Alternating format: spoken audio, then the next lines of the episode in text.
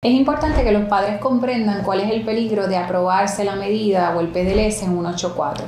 Eh, la medida nos plantea una serie de, ¿verdad? de presupuestos que parten de, de, premisas equivocadas y que pone en riesgo la vida de familia, pone en riesgo el desarrollo sano de los adolescentes y de los menores en general y también en los derechos parentales. Eh, esta medida nos plantea o nos presenta que va dirigida a prohibir lo que se le conoce como terapia de conversión. Sin embargo, no explica, no determina a qué se refiere una terapia de conversión, cuáles son los elementos o las acciones que constituyen una terapia de conversión. La medida parte de la premisa equivocada de que una terapia de conversión es cualquier cosa, cualquier eh, acción o cualquier intención que no vaya dirigido a afirmar a un menor en cualquier identidad de género, orientación sexual o cualquier otra, o sea, en asuntos relacionados a la sexualidad. Cualquier acción o cualquier elemento que no vaya dirigido a la afirmación, incluso hasta de un posible, una posible condición, ¿verdad? Como sería eh, la disforia de género, que lo único que se pueda hacer sea afirmar al menor en ese presupuesto o en ese posible autodiagnóstico de lo que él piensa o cree respecto a la sexualidad. Aquí hay dos elementos importantes que abarca la medida. Número uno, va contra los padres, porque a los padres le presenta eh, la, la única opción de que lo único que puedo hacer ante unas situaciones como esta o situaciones relacionadas a la sexualidad con la vida de mi hijo es que yo tenga que afirmarlo. Por otro lado, no le da espacio al profesional de la salud mental para trabajar precisamente con elementos relacionados a la sexualidad que sean importantes para ese menor, ya sean situaciones de confusión, de duda, de mala educación, incluso de un posible trastorno, ¿verdad? O de, o de una condición como la sería la disforia de género. Así que penaliza al profesional de la conducta, le impide poder dar un buen servicio en esa área, porque el proyecto no conoce realmente cuál es el proceso y cómo es que se lleva a cabo un proceso de consejería o de terapia. Por otro lado, también se inmiscuye o determina o impone cuáles van a ser las metas de tratamiento a trabajar en la sesión de consejería o de terapia, dando por sentado que un menor de edad única y exclusivamente quiere afirmar ciertos comportamientos o ciertos malestares. Así que le quita la autonomía a ese menor de edad, le quita la libertad de los padres a ayudar a sus hijos y a buscar un servicio y limita o le prohíbe a los profesionales de la conducta poder dar un servicio también efectivo, basado en ética y con la mejor evidencia científica disponible al momento. Así que es importante que los papás sepan que hay muchas cosas que están en riesgo de aprobarse esta medida. Eh, hay una desinformación muy grande respecto a los procesos de desarrollo de la sexualidad en los menores.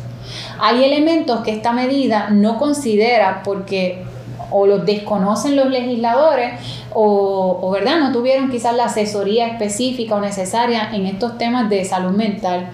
Pero la sexualidad de un menor no es igual a la sexualidad de un adulto.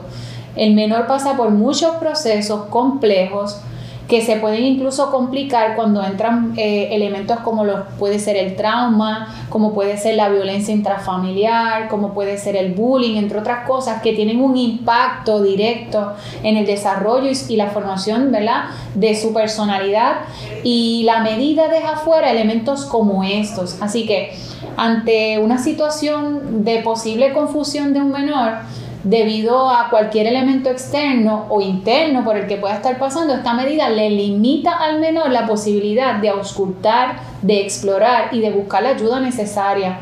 Eh, por otro lado, esta medida pareciera que penaliza precisamente un aspecto de la sexualidad o un aspecto de la identidad sexual, como es el caso de la heterosexualidad. Hay menores eh, y adolescentes que quieren vivir una vida congruente con su sexo biológico. Hay menores o adolescentes que quieren eh, tener la posibilidad de, de, explorar, quizás tengan una orientación, pero están dispuestos a ser educados de cuáles riesgos hay en, en, en tal práctica o a qué me puedo exponer. Esta medida cierra la puerta a cualquier proceso de exploración que no sea o que no vaya dirigido a la afirmación Así que hay muchas muchas cosas, muchas consideraciones que los padres deben de tener en cuenta de cómo este proyecto les afecta, no solamente a sus hijos, sino a ellos como padres. Por otro lado, un padre se constituiría como un maltratante bajo esta pieza, porque precisamente si no cumple con lo que establece la medida y a lo que va dirigida, un papá que quiera ayudar a ese menor a explorar qué es lo que está sucediendo y que no lo afirma que quiere buscar información adicional, que quiere explorar qué es lo que está sucediendo, pues ese padre sería catalogado como un padre maltratante. Son elementos que influyen en la vida de familia. De hecho, la medida pareciera que busca encontrar, poner en contra a un padre responsable contra un menor de edad que está en un proceso de desarrollo y de exploración que definitivamente necesita guía, necesita apoyo y necesita educación.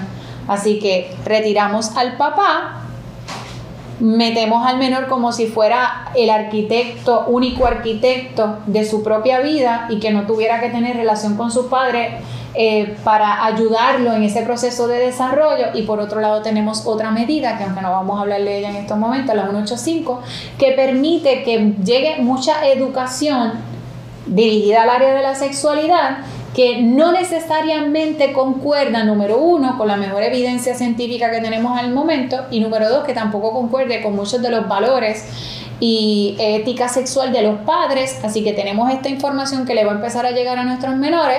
Por otro lado, tenemos las experiencias y las vivencias propias de su desarrollo que pudieran causarle confusión o malestar junto con esta educación que va a recibir y le estamos diciendo a los padres que no pueden intervenir mientras están dando estos dos procesos a la par. Así que literalmente saca a papá del panorama y presenta al menor o deja al menor totalmente desprovisto o desprotegido ante elementos externos y también elementos internos propios del desarrollo de su personalidad que pudieran estar afectándole. La medida va dirigida a que papá no esté presente en el panorama y que su único apoyo vaya dirigido al enmarco, ¿verdad? Al marco conceptual que plantea la medida que es ideología de género. Así que esas son cosas que debemos de cuestionarnos y preguntarnos y los papás levantar la, la alarma, involucrarse activamente en, la, en, pedir cuentas sobre lo que se quiere legislar, involucrarse, hacer llamadas, hacer visitas a los senadores, pedirle a sus senadores de distrito que evalúen esta medida y que piensen en el mejor bienestar de, los de las familias y de los menores antes de votar ¿verdad? a favor de una medida como esta.